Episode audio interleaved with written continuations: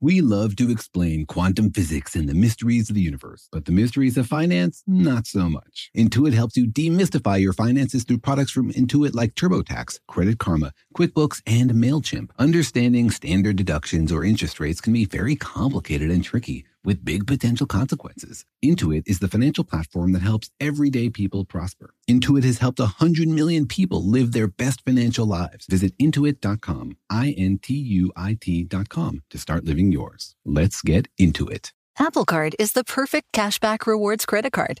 You earn up to 3% daily cash on every purchase every day.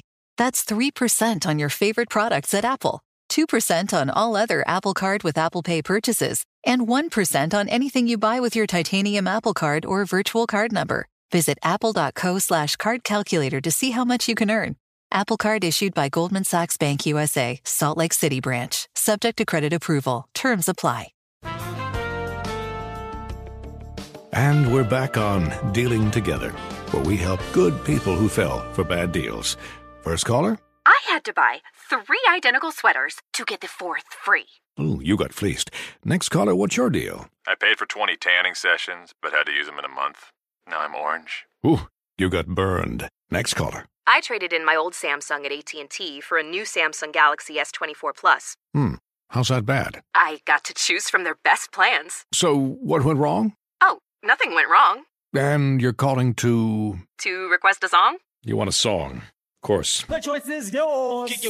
Our best smartphone deals. Your choice of plan. Learn how to get the new Samsung Galaxy S24 Plus with Galaxy AI on us with eligible trade-in. AT&T. Connecting changes everything.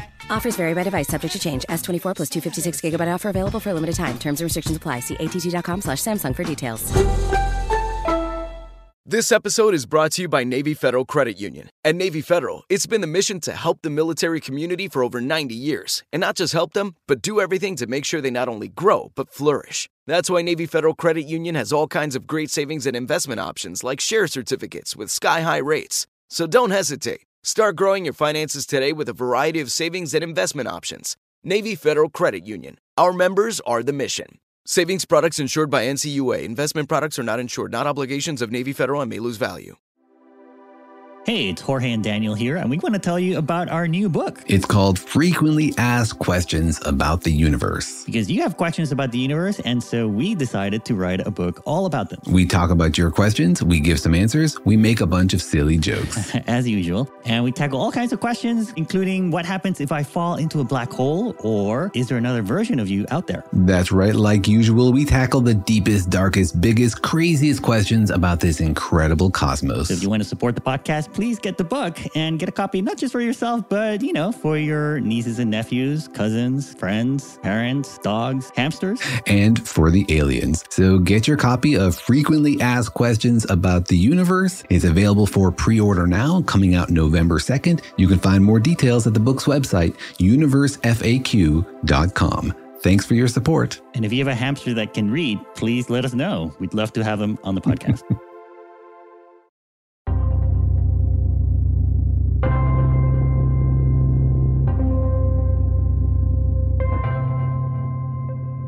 Hey, Daniel, what kind of floors do you have in your office?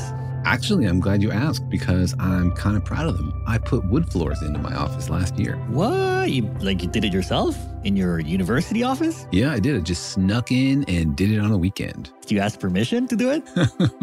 I figured better to ask forgiveness than permission. Oh man. Well, I guess you you better not mention it on a podcast or anything. I would never be so short-sighted.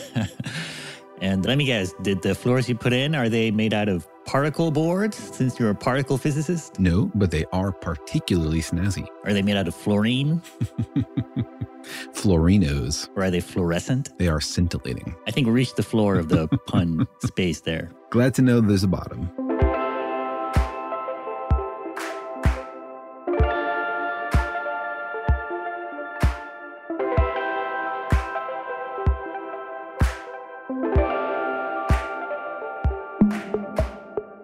I'm Jorge. I'm a cartoonist and the creator of PhD Comics. Hi, I'm Daniel. I'm a particle physicist and a professor at UC Irvine. And technically, I'm an experimentalist, but I don't actually like to build things. But you are a an amateur carpenter, would you say, or a, a florist? I'm definitely an amateur. Nobody's paying me to put in their floors. But welcome to our podcast, Daniel and Jorge Explain the Universe, a production of iHeartRadio, in which we dig through the floor of your understanding and into all of the mysteries of the universe. We try to understand everything that's out there above our heads and below our feet and all around us. From the crazy mysteries inside black holes to the swirling insanity that is our galaxy to the tiniest particles that are flying through our bodies. That's right. We try to break through the ceilings and the floors of our brains and our human understanding of how the universe works because there is a lot more than what is immediately around us beyond our floors and ceilings. Do you think it's possible to hear an idea which would break your mind, which would like literally make you go insane? You mean like it makes you insane and then you hear it, or you hear it right before you go insane?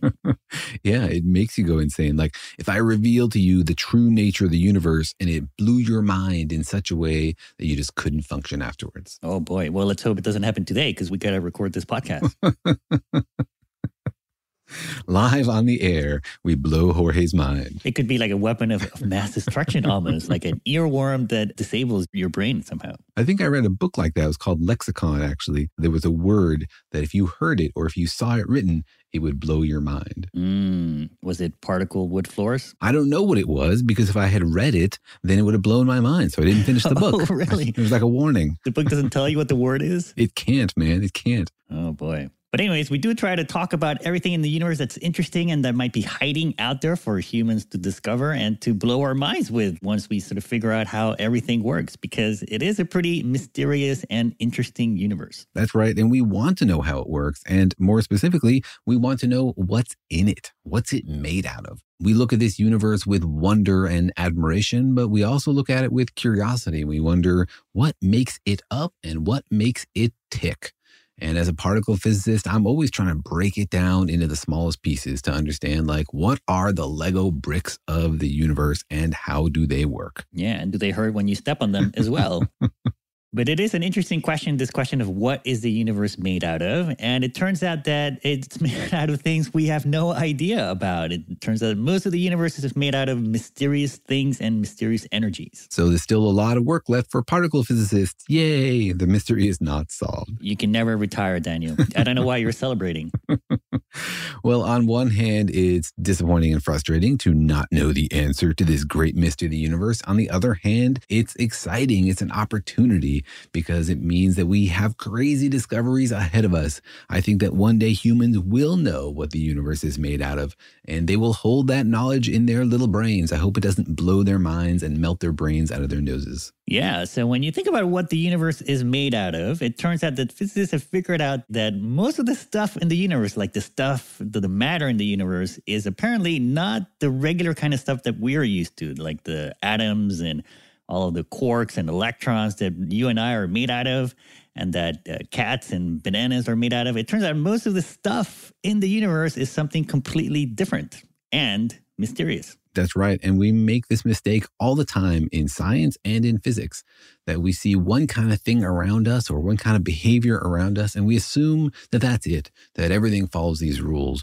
that the whole universe obeys these principles that we see around us. And then we discover, oops, it turns out this is unusual. It doesn't hold generally. And there are lots of circumstances where the rules are totally different from relativity to quantum mechanics. And here's another scenario where we have spent hundreds or thousands of years studying the nature of matter only to learn that the kind of stuff we've been studying that makes up me and you and hamsters and ice cream and lava is only 5% of the stuff in the universe, and that most of the universe is something totally different. Yeah, well, most of the universe, it turns out, is something called dark energy, but about 27% of the rest of the things in the universe, the energy and matter, is something that physicists call dark matter, right, Daniel? That's right. It's a kind of matter that we know is out there.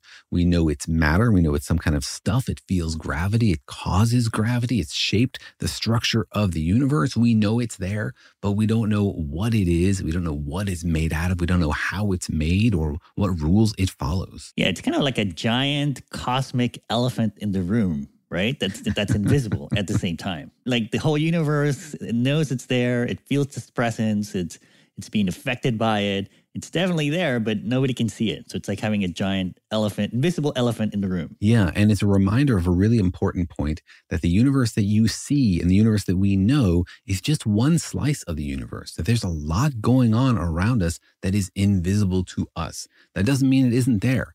And in fact, what we see is a little tiny fraction of what's out there in the universe. So it's not just dark matter that's out there. There's lots of particles out there in the universe that are invisible or almost invisible to us. For example, neutrinos are these tiny little particles that are flying everywhere, produced from the sun, but you don't see them, even though there are billions flying through your fingers. So the universe is mostly dark and invisible to us. Yeah, it seems to be hiding from us. What do you think it's hiding, Daniel? what, what doesn't it want us to see? Why are you so suspicious, man? Maybe it's just like gently walking us down the garden path to reveal its beautiful secrets. I see. It's just leading us down the path to hopefully uh, it's not going to blow our minds and kill us at the end. I trust the universe. All right. So, dark matter is something that is big and mysterious. It's a big part of the universe, but we actually don't know what it is. The name dark matter is just kind of a placeholder, right? Like, dark just means it's invisible, and matter just means, you know, we feel its gravity, but we don't actually know what it is, even though we are sort of actively wondering what it is and we're trying to find ways to study it. Yeah, it's a bit of a fine point. Some people say dark matter exists. Other people say we haven't discovered dark matter yet. How can both of those things be possible? Well, we know that dark matter exists, but we don't really understand what it's made out of or what it is. So what we're looking to do is understand like, is dark matter made of a new kind of particle? And if so, what? Or is dark matter made out of something else entirely? So we know it exists, but we haven't been able to isolate it. Yeah, we've been looking for a while now. I mean, dark matter was discovered kind of in the 90s, right? And we, people have been thinking about it, looking for it, devising experiments, and without success. We haven't sort of seen anything that can tell us more concretely, like, hey, that was made by a little bit of dark matter. Mm-hmm. We actually have clues about the existence of dark matter dating all the way back to the 1930s. And then in the 1970s, it really became mainstream when Vera Rubin saw how galaxies were rotating. And since then, there's been a very exciting and active program to try to understand what dark matter is made out of. But yeah, we haven't seen it yet. Yeah. And part of the problem is that it's invisible, right? It's invisible and you can't see it or touch it. And so it's really hard to study something that you know you can't see or touch. That's right. So far, the only way we know how to interact with dark matter is through gravity, and gravity is the weakest force in the universe, which makes it a very, very bad way to discover particles because particles have almost no mass, And so they have very, very weak gravity. Yeah, it, it, gravity is really weak, and but also I think one of the things that might be preventing us from seeing and studying dark matter better is this concept that we're going to talk about today that has to do with neutrinos, which are also kind of elusive and invisible particles. That's right. So we're looking for something elusive and almost invisible, and it might be hiding behind something else also elusive and also almost invisible. So today on the program, we'll be tackling the question Are neutrinos hiding dark matter? Oh man, this is such a mistrustful episode, Daniel. I know exactly. So much suspicion. like who's hiding what? Who's uh, keeping the truth from us? Man. Let's just have like a universe truth telling commission where everybody comes to the table and says what they got and what they know, and everybody can just share all the information. Maybe a better title would have been Are Neutrinos Walking Us Down the Forest Path of Knowledge and Enlightenment? Maybe neutrinos just have a grand plan, and this is just part of the plan, you know, keep us in darkness for a while and then boom, reveal the truth. So it blows our minds without actually melting our brains. Wow. These neutrinos, man. All right. And this has to do with this concept called the neutrino floor that physicists talk about. And that might be the thing that is hiding or kind of preventing us from seeing or experimenting with dark matter. Yeah, exactly. We have these experiments to look for dark matter, and they're worried that dark matter might be hiding for them by hiding under the neutrino floor. Mm, in the what, the universe basement? Or the what's under the neutrino floor? I guess that's the question we'll be tackling today. All right. Well, we were, as usual, wondering how many people out there had heard of the neutrino floor or had any guesses as to what it could be. So Daniel went out there and asked people on the internet this question. That's right. We are still in pandemic mode. So if you would like to participate and you're out there on the internet, please don't hesitate to write to me to questions at danielandjorge.com. I know you want to hear your voice in the podcast. You desperately want to participate. You just haven't yet. So send us that email. It's easy. It's fun. Yeah. So think about it for a second. If I say the words neutrino floor, what does it make you think of? Here's what people had to say.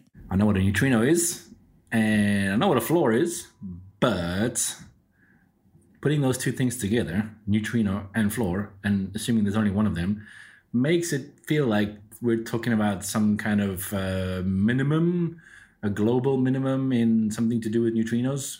So I don't know, the like the the lowest energy that a neutrino could possibly have, or uh, in the distribution of neutrinos uh, energy, which we observe, uh, what is the, the smallest one, or like what is the lightest neutrino that can possibly exist? Well, we know what that is, the neutrino floor. I don't know, so probably a neutrino floors. Is a floor made of neutrinos? Could be. The floor is the bottom of something, right? Yes. And what would be Something the bottom? like of- the bottom of what they're composing. And ah, okay, but what are what are they composing? Particles? Yes, it's a kind of particle, but the neutrino floor means probably something like the, the bottom of something to do with neutrinos. Let's say the smallest possible neutrino or the lowest energy neutrino or something like that. I think the neutrino floor is the baseline saturation of neutrinos throughout the universe. And perturbations in that floor would indicate something weird going on. If you detect extra neutrinos, maybe. Is this the absolute lowest state of energy that a neutrino can be in? Is there like something weird about neutrinos where they have to have some energy and, and they just approach a floor where they don't get any less energy? I don't know. Uh, neutrino floor, I'm guessing, is the the lowest amount of neutrinos that could exist in the universe. So, on the, that would be the theoretical lower limit of of how many uh, would have to exist in order for the universe to be stable. Uh, the first thing that comes to mind is neutrinos are small, and perhaps the, the floor is defining a smallest particle that we know of. So maybe the neutrino floor is the smallest particle that we know of at the moment. Maybe that's um, basically a maybe a base, like a like a base plate of neutrinos, where um, we could basically detect some measurements according to whatever neutrinos hit that area. Neutrinos, I've learned in the podcast, are pretty much everywhere and many, many of them. So I guess if you don't have another source of neutrinos, the neutrino floor would be the sort of normal or median um, neutrino density um, that, that you would find. All right. A lot of great answers. I feel like any of these could be the real answer. These are great speculative answers. None of them are right, but they are great examples of people brainstorming and using their physics knowledge and coming up with totally reasonable ideas for what this crazy concept could be. Well, these all seem plausible. And I, I think everyone's sort of latching onto the word floor as kind of like the bottom of something or like the minimum of something or like the point at which you can't go below. Exactly. And that's reasonable. And that's why floor is in there. But as you'll hear us talk about today, that's not exactly what we're talking about. We're not talking about the lowest energy state of neutrinos or literal floors made out of neutrinos. Huh. Can you have a neutrino house? Is that possible? Well, it wouldn't give you much privacy and it wouldn't shield you from the weather, but you would still have to pay taxes on it. So I don't think it's a great idea. Oh boy, but it's neutral taxes though, right? it's weak taxes. You have to pay it in dark matter dollars, maybe. Maybe you could pay in weak dollars. As the US dollar might be these days. All right. Well, uh, the topic is the general topic, though, is dark matter and why we can't measure it as well as we should be able to. And so let's maybe recap for folks what is dark matter and how we know it's there. Yeah, so very briefly, dark matter is most of the stuff in the universe. We know that out there, deep in space, and also around us here, there is some kind of matter which has gravity, and so it affects the way things move and the way the universe has been shaped and evolved, but we don't know exactly where it is and what it is. But we are sure that it's there and that it's here. It was discovered initially because we were looking at how galaxies rotate. When galaxies spin, you might wonder, like, why don't the stars fly off into intergalactic space like ping pong balls would on a merry-go-round? And the answer is gravity. Gravity holds them into the galaxy. But you can ask, is there enough gravity to hold the galaxy together? Because we can measure how fast the galaxy is spinning and we can count up how many stars there are to estimate how much gravity there is. So you can do this kind of cross check. This is a great kind of thing to do in science. It's just like double check that things make sense. And 99% of the time they do, and you move on, and it's really boring. But sometimes they reveal like a cosmic mystery, a clue that there's something missing in our understanding. And that's what happened here because the galaxies are spinning way too fast. There's not nearly enough gravity to hold them together if you just count the mass of the stars that we can see. So people thought, well, there must be some other kind of stuff out there in the galaxy. And people had other ideas too, like maybe we just don't understand gravity or it's something wrong with our theory of gravity. But pretty soon we had other evidence of dark matter that convinced us it was real and it was matter. For example, we understand that dark matter has shaped the whole evolution of the universe. Since it's most of the matter of the universe, it's most of the gravity, which changes how the stuff in the universe flows. You know that there are galaxies and filaments of galaxies and superclusters and this all this structure in the universe that's controlled by dark matter. If dark matter hadn't been around, we wouldn't have had that structure. We wouldn't have galaxies and stars today. So we have lots of evidence for dark matter in the universe, but we don't yet know exactly what it's made out of. Yeah, we definitely know it's there. Like like we've mentioned before, it's like having an elephant in the room. It's like you can feel its presence in the universe. And like you were saying, like we know it's there because it explains the rotation of galaxies, and also like I think we've covered this in another episode that it's sort of the only way to explain how the universe is the way it is now. Like if you took out dark matter from the beginning of the universe, like we wouldn't end up with the same universe. Yeah, you wouldn't at all. The universe wouldn't have galaxies and stars form as early as they did in our universe. So we're pretty sure that that gravity is there. We just don't know what it is that's generating that gravity. All right, so we know the elephant is there in the room. We can smell the, you know, elephant dung, and, uh, and we know we can feel its attraction or repulsion. But what do we actually know about dark matter? Like, do we know anything about it except other than its effects in terms of it, its matter and gravity? We do know some things because we've been looking for it. And we know, for example, that it doesn't feel some of the forces like electromagnetism, the force that makes things reflect light or that makes things glow. It doesn't feel that force at all. It has no electric charge. If it did, it would reflect light or it would glow because it has some temperature, but it doesn't so it doesn't feel electromagnetism. We know that it doesn't feel the weak force. We've also looked for it using the weak force, and that's actually what we'll talk about today. Experiments that tried to look for it using the weak force. And it also doesn't feel a strong force. Similarly, if it felt the strong force, it would have crazy interactions with our matter that we could see. But it does feel gravity which means that it has mass, right? It changes the shape of space, means it has mass, it has some energy to it. But we also know a little bit more about how much energy it has. We actually know something about the temperature of dark matter.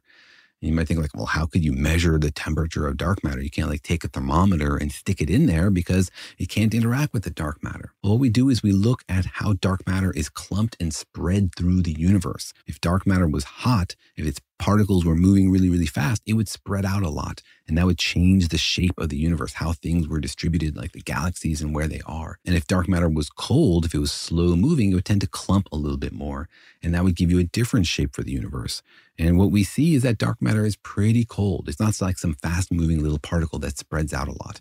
It tends to be cold and clumpy. Yeah, dark matter is pretty cool for sure. but we also sort of know kind of where it is, right? Or, or the kind of the distribution of it or the shape of it throughout the universe. Like we know it, it's sort of like a giant cloud, or some people call it a halo around our galaxy. And when you look out into the the universe, you can see that it, there's sort of ripples and, and clumps of it here and there. Like it's not evenly distributed throughout the universe. It seems to clump to things, and it, there's clumps of it out there in space. That's right. And describing it as a halo is accurate, but it suggests sort of that dark matter follows the normal matter that you know dark matter is there where normal matter is when actually it's the opposite. Normal matter follows the dark matter because dark matter it's much more gravity.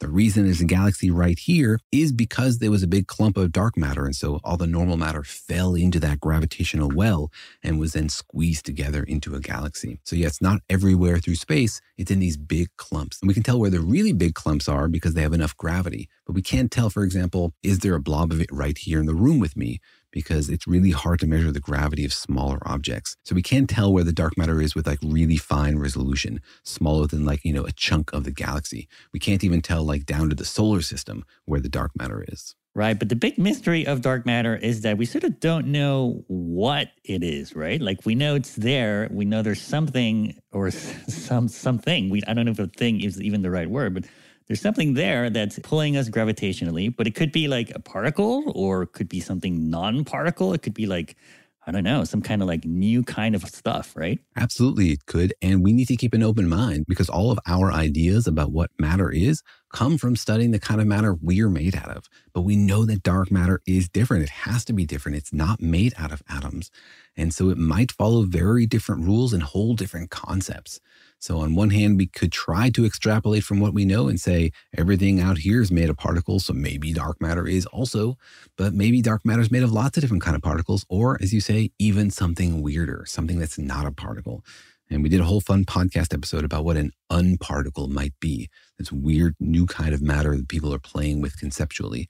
But it also could be something that nobody has thought of at all, something totally new and weird that blows our minds. Right. It could be an unparticle, or maybe it's a fun particle. Who knows? or it's an unidea. Waiting to join the party. All right, that's what dark matter is. It's something that's there. We know it's there, but we don't know what it is. And because it's invisible, it doesn't interact with the electromagnetic force. And so, how do you study something like that? How do you look for something that's invisible and doesn't want to be touched? So, let's get into that. But first, let's take a quick break.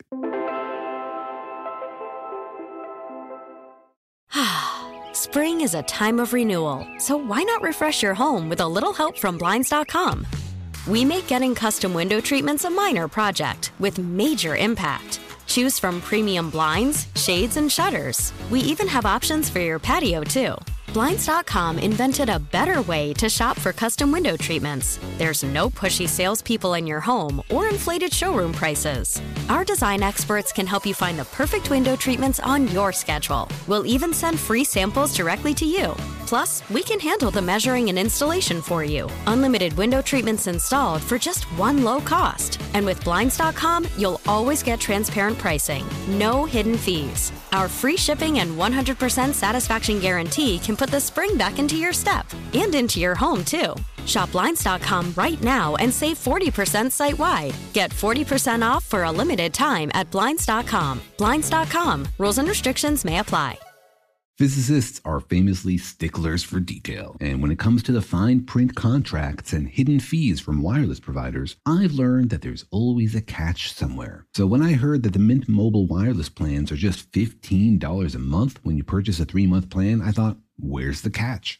But now I'm convinced there isn't one. Mint Mobile's secret sauce is that they sell wireless service online, so they cut out the cost of retail stores and they pass all those savings directly to you. So you can say bye-bye to your overpriced wireless plans, jaw-dropping monthly bills, and unexpected overages. All of Mint Mobile's plans come with unlimited talk and text and high-speed data delivered on the nation's largest 5G network. You can use your own phone with any Mint Mobile plan and bring your phone number along with all your existing contacts. To get this new customer offer and your new 3-month unlimited wireless plan for just 15 bucks a month, go to mintmobile.com slash universe. That's mintmobile.com slash universe. Cut your wireless bill to 15 bucks a month at mintmobile.com slash universe. Additional taxes, fees, and restrictions apply. See Mint Mobile for details. The financial universe out there can seem like a vast place full of scary mysteries and exciting possibilities, but it can also be overwhelming to navigate, especially when you're first starting out in life. It feels sometimes like just one wrong turn could send you hurtling endlessly towards a financial black hole. But don't worry, you don't have to navigate the financial universe on your own. With the right tools, you can master the financial universe and chart your course with confidence. Intuit helps you navigate the financial universe through products from Intuit like TurboTax, Credit Karma, QuickBooks, and MailChimp. Intuit is the financial platform that helps everyday people prosper. Whether you're trying to manage your money or trying to run a business, Intuit gives you the confidence to take control of your finances so you can live your best life. Intuit has helped a hundred million people live their best financial lives. Visit intuit.com, I N T U I T.com to start living yours. Let's get into it. How do you feel about eating plastic? If you went to a restaurant and saw plastic on the menu, would you order it? Well, turns out that we're all eating and drinking roughly a credit card's worth of plastic every week. Yep, that's right. The products we're using every day are ultimately contaminating our water supply, generating hundreds of microplastics that we end up ingesting. Yuck. Well, what can we do about it? Blue Land is on a mission to eliminate single use plastic by reinventing cleaning essentials to be better for you and the planet with the same powerful clean you're used to. It's not complicated. Refillable cleaning products without sacrificing on design. Their products have a beautiful, cohesive style that looks great on your counter. My family got the sampler pack and it already smelled great when we opened the box. Everything works super well, stuff gets really clean, and it's all super easy to use. So it's no extra hassle in our lives, and we feel great knowing we're generating less plastic waste. Blue Land has a special offer for listeners. Right now, get 15% off your first order by going to blueland.com slash universe. You won't want to miss this. blueland.com slash universe for 15% off. That's blueland.com slash universe to get 15% off.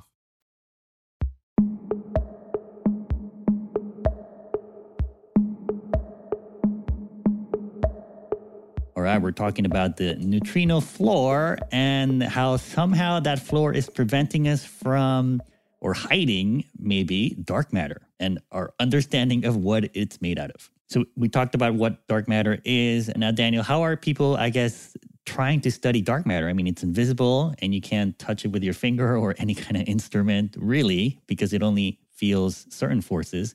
How do you look for something that elusive? It's overwhelming, you know, to say, I want to look for something. I don't really know what it is, if it's even a particle, if it's something I haven't imagined yet. I don't know how to interact with it. In general, that's an unsolvable problem. We just don't know in science how to tackle such a big problem.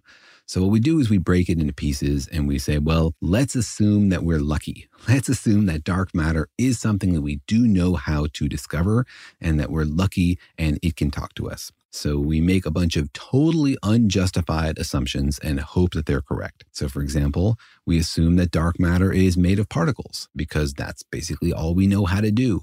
And we assume that dark matter is made of one kind of particle because that's just simpler. And as we said earlier, there's no justification for assuming that dark matter is made of particles other than everything so far has been made of particles. And there's no justification for assuming it's one kind of particle because, you know, our matter is made of lots of different kinds of particles. But it's just sort of like the simplest place to start. I see. Because, that, you know, most of the stuff we are familiar with and that we, that we have at our disposal and that we know about is made out of particles, right? And not just sort of like any particles, but sort of like a certain range of sizes of particles, right? Yeah, exactly. And we think that dark matter is heavy. We do have some evidence there because we know that it's cold. If dark matter was really, really low mass, then it would have enough energy to be zipping around at higher speed. So we have some evidence that dark matter, if it is a particle, is probably on the heavier side. But we don't know if that particle feels any forces other than gravity. Like we know it feels gravity, but if it only feels gravity, it would make it very, very difficult to ever discover a particle of dark matter because even if it's heavy, it might weigh, you know, like as much as a gold nucleus. But how much gravity does a gold nucleus have?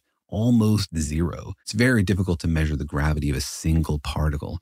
So, in order to discover dark matter, we also make another almost totally unjustified assumption, which is that there's some new force out there that dark matter feels, and we also feel, and we can use that to discover dark matter. What? Okay, I got stuck a little bit a while ago because you said that it has to be heavy because it's cold. Couldn't it also be a small or light particle and also be cold? It can be, it's possible. We think it's more likely because it's cold that it's heavy.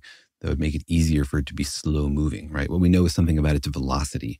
And if it's light, then it would have to be even low energy to be cold. So, yeah, it's possible to have cold, light particles, but they're less likely, we think. All right. And so then you said we have to assume it interacts through a new kind of force that we have no idea about. And I guess maybe explain why that is. Is it couldn't it also be interacting through the weak or strong forces, maybe in a different way than you thought, but it could also be interacting through those forces? Yeah, and we've looked for it interacting through those forces and we haven't seen it.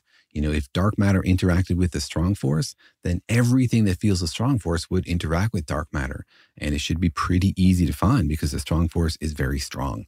Like any blob of matter that's out there, every rock, for example, should be hit by dark matter, should be interacting with dark matter. But we don't see that, you know, we don't see those things. We study particles really carefully. And the strong force, again, is very, very strong. So if dark matter was interacting with matter using the strong force, we would see weird, unexplained effects. We would discover dark matter years and years ago. Same thing for the weak force. We have looked for dark matter interacting with our particles using the weak force, and we haven't seen it. And we know these forces really, really well, like very precise measurements of these forces in colliders and other experiments. So any deviations from our theories of these forces would be hints of dark matter. And we've looked for that and we just haven't seen it. I see. There's no evidence that it feels a weak or strong force so far. That's right. And we've studied those in the wazoo, out the wazoo, and around the wazoo. I don't want to know where the wazoo of an elephant is. so then, is that where we're at now? Like we've given up on the weak force? And the strong force for dark matter? Mm-hmm. We've given up on those.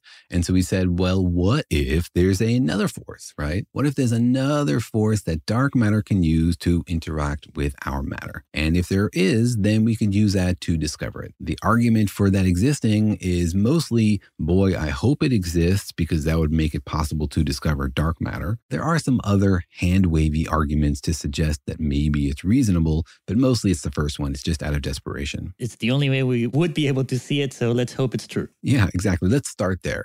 And, you know, if we don't find it, then we need to re examine these assumptions and go back and think, well, what if there's another way? Let's be more clever about it. But it also makes sense in science to try the simplest thing first. Hey, maybe we'll get lucky and dark matter will be some heavy kind of particle that has a new force that interacts with our detectors and we can discover it that way. It'd be silly not to try the simplest thing first. Right. But I guess it doesn't sound that simple, right? Like making up a whole new or assuming a whole new force in the universe that nobody has ever seen or or felt before. It seems a bit of a stretch because like if such a force existed and our matter can interact through it, wouldn't we have noticed by now? Yes. And so it has to be a weak force, not weak with a capital W like the weak force, but it has to be like a feeble force. So you're right, exactly. If there is this other force and our particles can feel it, then we should see it in experiments. We have other experiments also that are looking for these kinds of forces. And so we hope it's out there. But if it's true, it would have to be very, very feeble. And that's why these experiments are very difficult. Is that the official name? Have you guys christened it yet? The, the feeble force? No, we haven't christened it. The fantastic feeble force. and it's very confusing, of course, because it's particle physics naming. This particle we are talking about is called the WIMP weakly interacting massive particle, but weakly interacting there does not mean interacting through the weak force. It means interacting through some new, not very powerful force. So they should have called it like the FIMP, the feebly interacting massive particle. Yeah, because you don't want to call it the powerful interacting massive particle. That would be inappropriate for any podcast. That's right. Or the LIMP or something, right? The lightly interacting massive particle. Mm, there you go.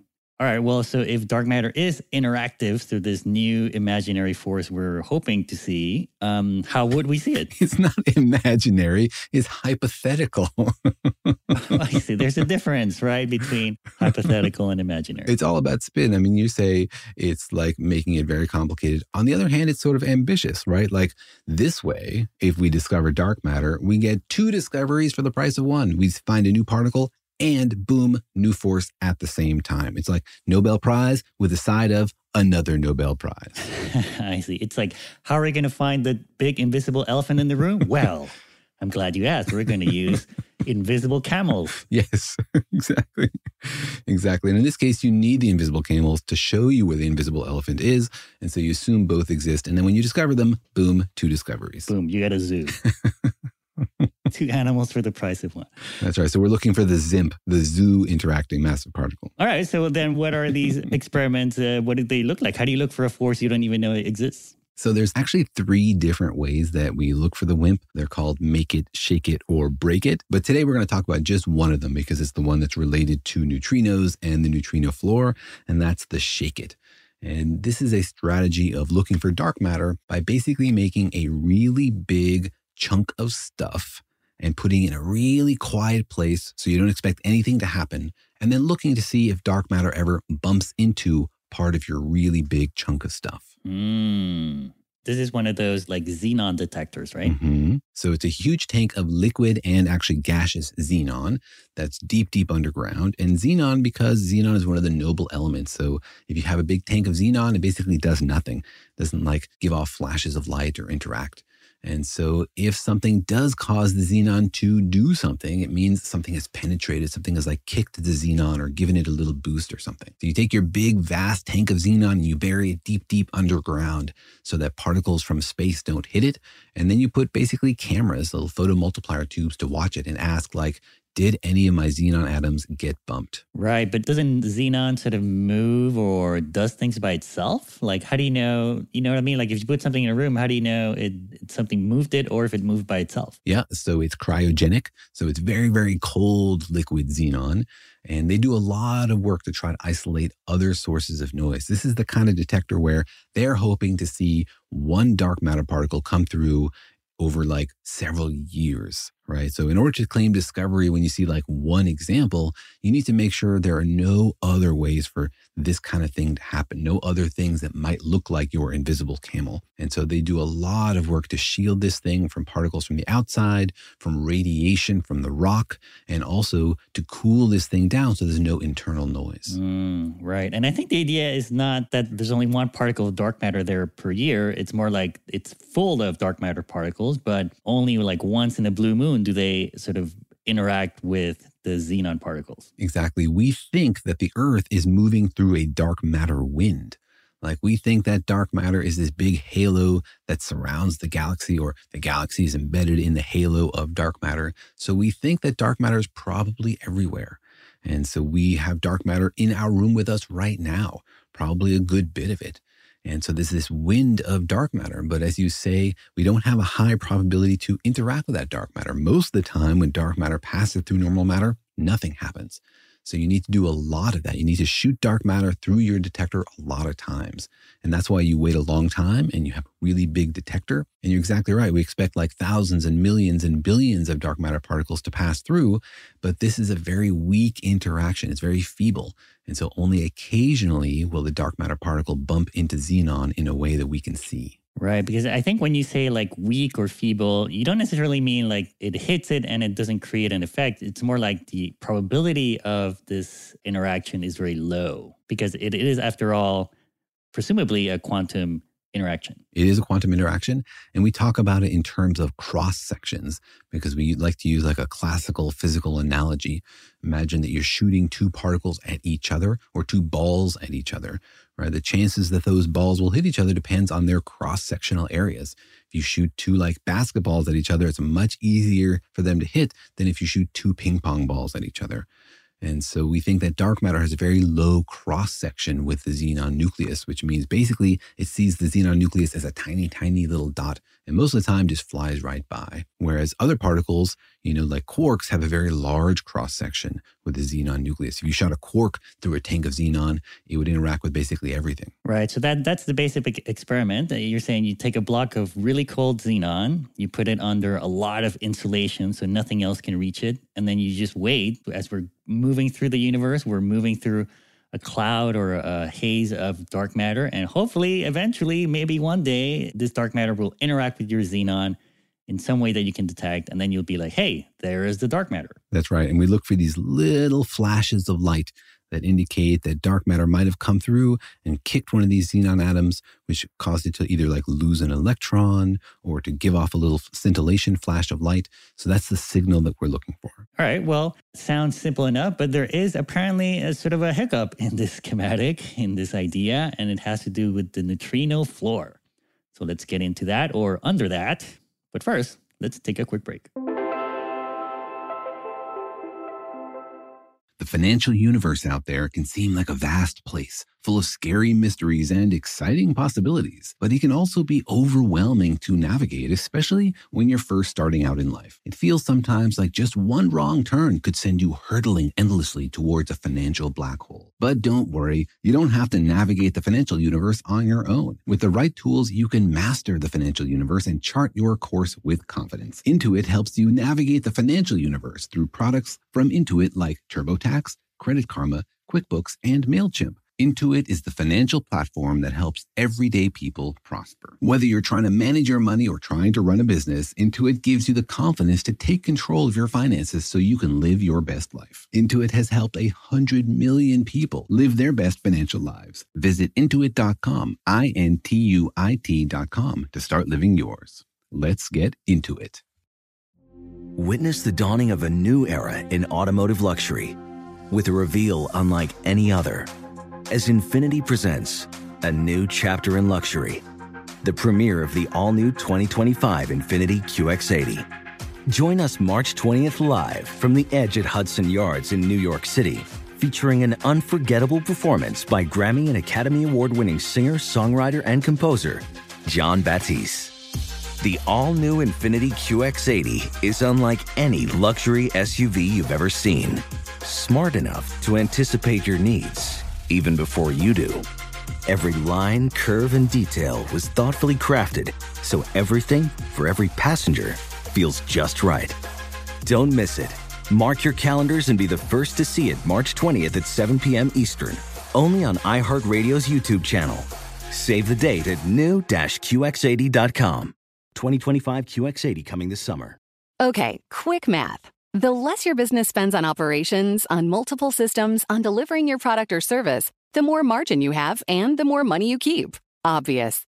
But with higher expenses on materials, employees, distribution, and borrowing, everything costs more. So to reduce costs and headaches, smart businesses are graduating to NetSuite by Oracle. NetSuite is the number one cloud financial system, bringing accounting, financial management, inventory, HR into one platform with one source of truth. With NetSuite, you reduce IT costs because NetSuite lives in the cloud with no hardware required, accessed from anywhere. You cut the cost of maintaining multiple systems because you've got one unified business management suite. And you're improving efficiency by bringing all your major business processes into one platform, slashing manual tasks and errors. Over 37,000 companies have already made the move. So do the math. See how you'll profit with NetSuite. Now through April 15th, NetSuite is offering a one-of-a-kind flexible financing program. Head to netsuite.com slash stereo right now. netsuite.com slash stereo. netsuite.com slash stereo. Apple Card is the perfect cashback rewards credit card. You earn up to 3% daily cash on every purchase every day. That's 3% on your favorite products at Apple, 2% on all other Apple Card with Apple Pay purchases, and 1% on anything you buy with your titanium Apple Card or virtual card number. Visit apple.co slash card calculator to see how much you can earn. Apple Card issued by Goldman Sachs Bank USA, Salt Lake City branch, subject to credit approval. Terms apply.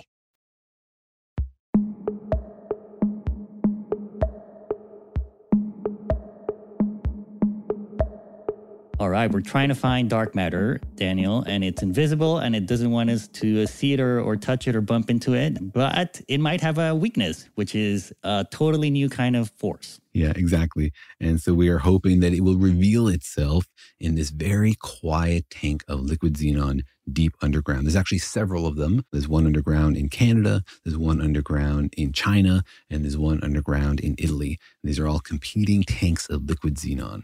Mm, interesting. It's interesting to think there are three places in the world where there's a, a block of xenon just waiting for something to happen and trying to ignore everything else that's going on in the universe, basically, right? Yeah, yeah. It's not exactly a block, it's liquid xenon mostly. There's a, a gaseous phase on the top. But yes, this tank of xenon. And it must be interesting to be sitting there and babysitting it, you know, because it could be that one day when you're on shift, that's the day you see the signal that dark matter makes itself obvious most days nothing happens or most days you hope nothing happens. You just sit there and the end result of sitting there for eight hours is yeah we saw nothing today. So it's very strange like gambling with the universe wondering if today is going to be the day you see something. Mm, it's like you're staring down dark matter. It's like who's going to blink first? It's like you're staking out dark matter. You're sitting outside of dark matter's house and it's never left to buy groceries and you've been there for years and you're wondering if it's ever going to come out. You're waiting for it to peek out of its blind and you're like ah, i knew somebody was home. All right so we're waiting for a dark matter to bump into a xenon atom in one of these tanks around the world but there's sort of a, a confusing factor here there's something that might prevent us forever maybe finding in any of these dark matter bumps. Exactly, or at least a complication. And you brought up one of them earlier, which is aren't there other ways for xenon to get bumped or for xenon to bump into itself? And, you know, this is an indirect experiment. It's not like we capture the dark matter and we can like see it and look at it and study it and parade it around the world in a dark matter zoo, right? All we see is that the xenon atom got bumped. We don't ever directly see what bumped it, right? And so there are other things that might be able to bump xenon. And we try to shield the detector from that by having it deep underground under many layers of rock. So, for example, muons and other cosmic ray particles from space don't bump it. But there is one kind of cosmic ray, a particle from space, which can get through all of that rock and can bump xenon and can mimic this dark matter signal. Yeah, because dark matter is not the only elusive and invisible particle or stuff in the universe. There are also neutrinos, which we know are invisible and don't interact with the electromagnetic force. That's right. And they can penetrate through the entire Earth without thinking twice. And so it's no big deal for them that we shield these tanks of xenon with layers and layers and layers of rock. They just fly right through. And most of the time, they also fly right through that tank of xenon without interacting or causing anybody any trouble right? But neutrinos do feel the weak force, and the nucleus of the atom also feels the weak force. And so sometimes, very rarely, a neutrino will bump into xenon, and it would look a lot like what would happen if dark matter bumped into xenon. It would bump the xenon through the weak force or through maybe this new hypothetical, i.e., imaginary force that you guys are hypothesizing? It might bump it through the imaginary camel force. I don't know. But it would definitely bump it through the weak force. Neutrinos feel the weak force, and so do the components of a xenon atom. And so we definitely expect these neutrinos to bump xenon at some rate. And you can't tell the difference between a neutrino bump and a potential dark matter bump? We can't for an individual bump. We can't look at an individual bump and say, oh, this one was a neutrino, this one was a dark matter. But we do have some handles for telling, like, is it more likely to have been dark matter or is it more likely to have been a neutrino based on what time of year it was? Oh, interesting. It's seasonal. It's seasonal because, you know, the Earth goes around the sun, which changes, for example, how much dark matter we are flowing through. Our velocity through the dark matter halo of the galaxy changes during the year right? And so dark matter's natural flux which comes from the motion of the actual the sun the whole solar system through the milky way peaks in june and then it reaches its lowest point in december. But neutrinos have a different pattern because neutrinos are produced by the sun and so they have a different pattern. Oh, that's interesting. But I guess I'm confused because I thought we didn't know that much about where dark matter was. How do we know that dark matter is even seasonal if we can't really see or, or touch it? We're assuming that dark matter is distributed through the galaxy fairly evenly. And we know something about its rotation because we know something about its like distribution, and that requires it to be rotating at some rate. And so we know something about where the dark matter is. We can't resolve it down to like, here's a piece of dark matter, or even there's a clumpier piece of space that has more dark matter in it. But we just assume that dark matter is like evenly distributed through the galaxy. And you're also assuming that it's spinning. I hadn't heard that one before. You're assuming that the dark matter in the galaxy is spinning with the galaxy? It has to be because if it wasn't spinning, it would just fall towards the center. And the reason that the dark matter is in a halo is because it's spinning. If it wasn't spinning, it would just fall into the black hole at the center of the galaxy. Oh, I see. So when you say it's seasonal, I guess what you mean is like, you know, as this Earth goes around the sun, sometimes we're kind of swimming upstream of the dark matter current, and sometimes we're swimming downstream of the dark matter wind or current. Exactly. And just like on a boat, if you're moving with the wind, you don't feel it. And if you're moving upwind, you do feel it, or maybe like more like on a bicycle. If the wind is at your back, you don't really feel the wind. And when you're going uphill and the wind is down your face, you feel it more strongly. And so you have a higher flux of wind. And so if more dark matter particles are passing through our detectors, we expect to see more of them. And remember, we had this podcast episode about the DAMA experiment. This is another dark matter experiment that actually claimed to have discovered dark matter and saw a seasonal variation, just like you would expect. Turns out there are other reasons not to believe that experiment, but that's the kind of thing we see. If we ever do see a lot of interactions, then we would expect them, if they are dark matter, to come in this pattern where there's more in one part of the year and fewer in another part of the year. Mm, I see. But generally speaking, that's what the neutrino floor is. It's like, you know, we're trying to look for dark matter and we're trying to find it when it bumps into xenon tanks, but the it, neutrinos could also be there bumping into xenon. And so that's when you say like the neutrino floor, it's it's more like you're saying sort of like there's a base level of noise that we expect from neutrinos. Yeah. And if dark matter interacted with xenon more than this neutrino floor, right, at a higher rate than this neutrino floor, it wouldn't be a big deal. The rate would be above the floor. We could see dark matter interaction with xenon. It'd be all great. We collect our Nobel Prize. If the dark matter rate is low, is small, the probability for dark matter to hit xenon is small enough, then it's going to be below the neutrino floor, meaning that we expect to get more interactions from the neutrino interacting with xenon than we do from dark matter. And that's going to make it very difficult to disentangle this dark matter signal from the neutrino floor that looks just like it. Right. It's like a base level of noise or like you know, it, it's like there's a little bit of fog on the floor and you're trying to find your keys that you dropped, or like if you're trying to find your keys, it's hard on a foggy floor. But if you're trying to find a basketball, maybe that would stick out more. yeah, or if your keys are floating or something. All right, so then that's the neutrino floor. It's sort of like fuzzing up our view of dark matter through this hypothetical new force. But you're saying the seasonality of these two things maybe will let us kind of break through that fog. It's going to be tricky, right? Because in order to make these arguments, you need to see more than one interaction. Like if you just see one and it comes in June, you might say, well, dark matter is most likely to come in June. So I guess this is more likely dark matter than neutrinos, which tend to peak in January when the Earth is closest to the sun. But it's not a great argument. What you need to do is see like a hundred of these things and show that they tend to cluster in June, that there are more in June than there are in January and December. Because otherwise you could just be seeing like a rare neutrino interaction in June. So it means that we need to see a lot more of them to really be confident. Mm, I see. But the problem is that the experiment is really feeble. And so you don't get hundreds of them, or you would at least have to wait hundreds of years maybe to get a hundred of them. Yeah. And so far we haven't seen any. So we've been running these tanks, and the plan is to make them bigger and bigger and bigger. So they got the technology to work on a smaller tank, and then they scaled it up and up and up. And right now they're running these tanks with many tons of liquid xenon underground. And you're right, the idea is to either run them for years or decades or make them bigger. So we're impatient to see dark matter, and so we're making them bigger and bigger and bigger. And right now, we're at the point where we should start to see the neutrino floor very, very soon. We were all hoping to discover dark matter before we hit the floor, but we didn't see anything. And so now we're like right at the neutrino floor, and we might spot it just before we get there, but we might also have to dig into the neutrino floor. I guess what do you mean, like hitting the floor? It means that you have enough xenon out there that if there was dark matter, you would have seen it by now. And we know how neutrinos interact, so we know when we should expect to see neutrinos interacting with our xenon. And neutrinos don't interact very often. And so far, our tanks have been smaller, but now we have these much bigger tanks. And so we expect to see neutrinos interacting with them pretty soon, meaning like we're out there, we're running these detectors, we're gathering the data, we're analyzing it.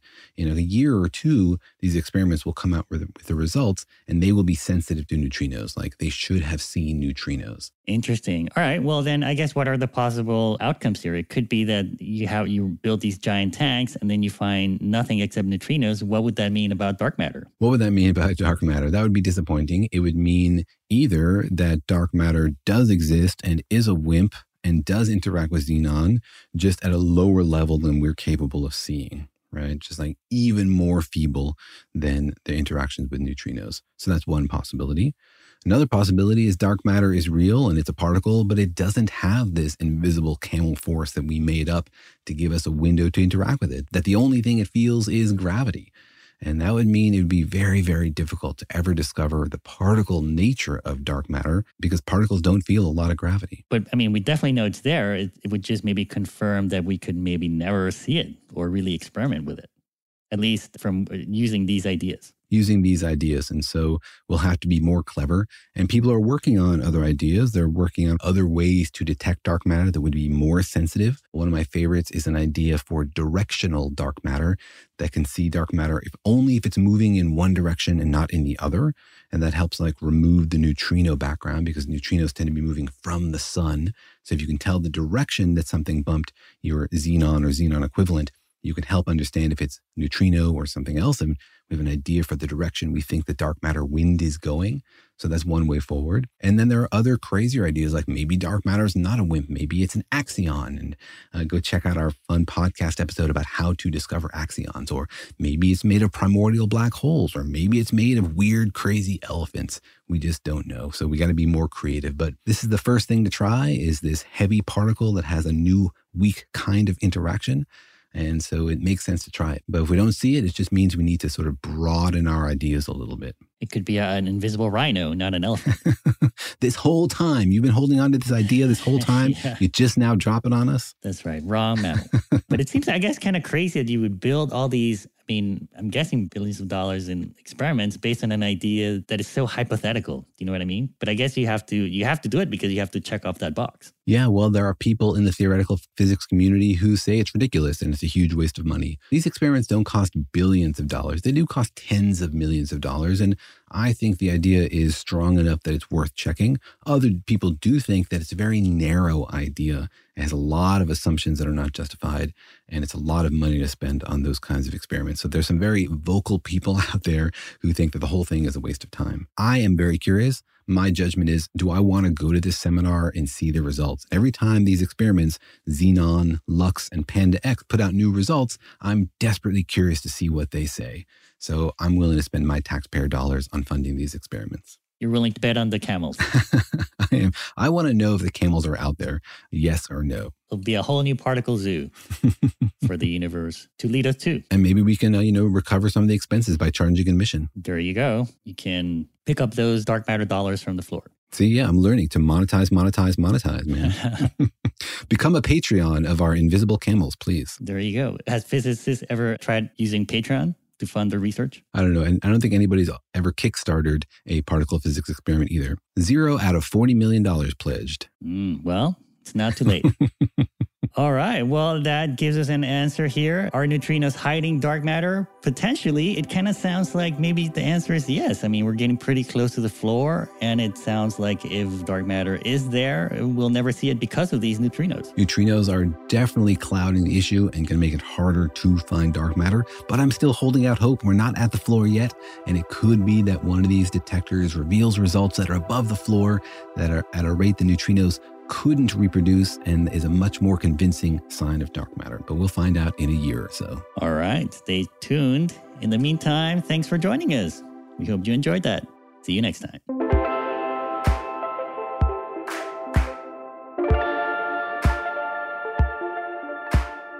Thanks for listening, and remember that Daniel and Jorge Explain the Universe is a production of iHeartRadio. For more podcasts from iHeartRadio, visit the iHeartRadio app Apple Podcasts, or wherever you listen to your favorite shows.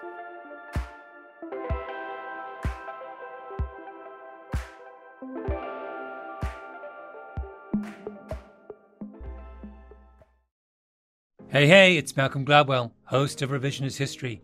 eBay Motors is here for the ride. Your elbow grease, fresh installs, and a whole lot of love transformed 100,000 miles and a body full of rust into a drive entirely its own. Brake kits, LED headlights, whatever you need, eBay Motors has it. And with eBay Guaranteed Fit, it's guaranteed to fit your ride the first time, every time, or your money back. Plus, at these prices, you're burning rubber, not cash. Keep your ride or die alive at ebaymotors.com. Eligible items only, exclusions apply. You deserve to treat yourself, so turn your tax refund into a U fund and give yourself a Straight Talk Wireless Extended Silver Unlimited plan and get a new Samsung Galaxy A14 on them. You can get a great everyday value on wireless with Straight Talk's unlimited plan starting at $25 a line per month for four lines. You'll save so much you'll be enjoying that refund all year long. It's the refund that keeps on refunding. Find Straight Talk at straighttalk.com or at your local Walmart store. Taxes and fees not included. Offer valid through 41424 while supplies last. Online only. Must purchase a Straight Talk Extended Silver Unlimited plan to qualify. Limit of 5 phones per customer. Family plan discount with 4 lines all on the Silver Unlimited plan. Not combinable with auto pay discount. Infiniti presents a new chapter in luxury. The premiere of the all-new 2025 Infiniti QX80. Live March 20th from the Edge at Hudson Yards in New York City. Featuring a performance by Jon Batiste. The all-new 2025 Infiniti QX80 is an SUV designed to help every passenger feel just right. Be the first to see it March 20th at 7 p.m. Eastern, only on iHeartRadio's YouTube channel. Save the date at new-QX80.com. Don't miss it. 2025 QX80 coming this summer.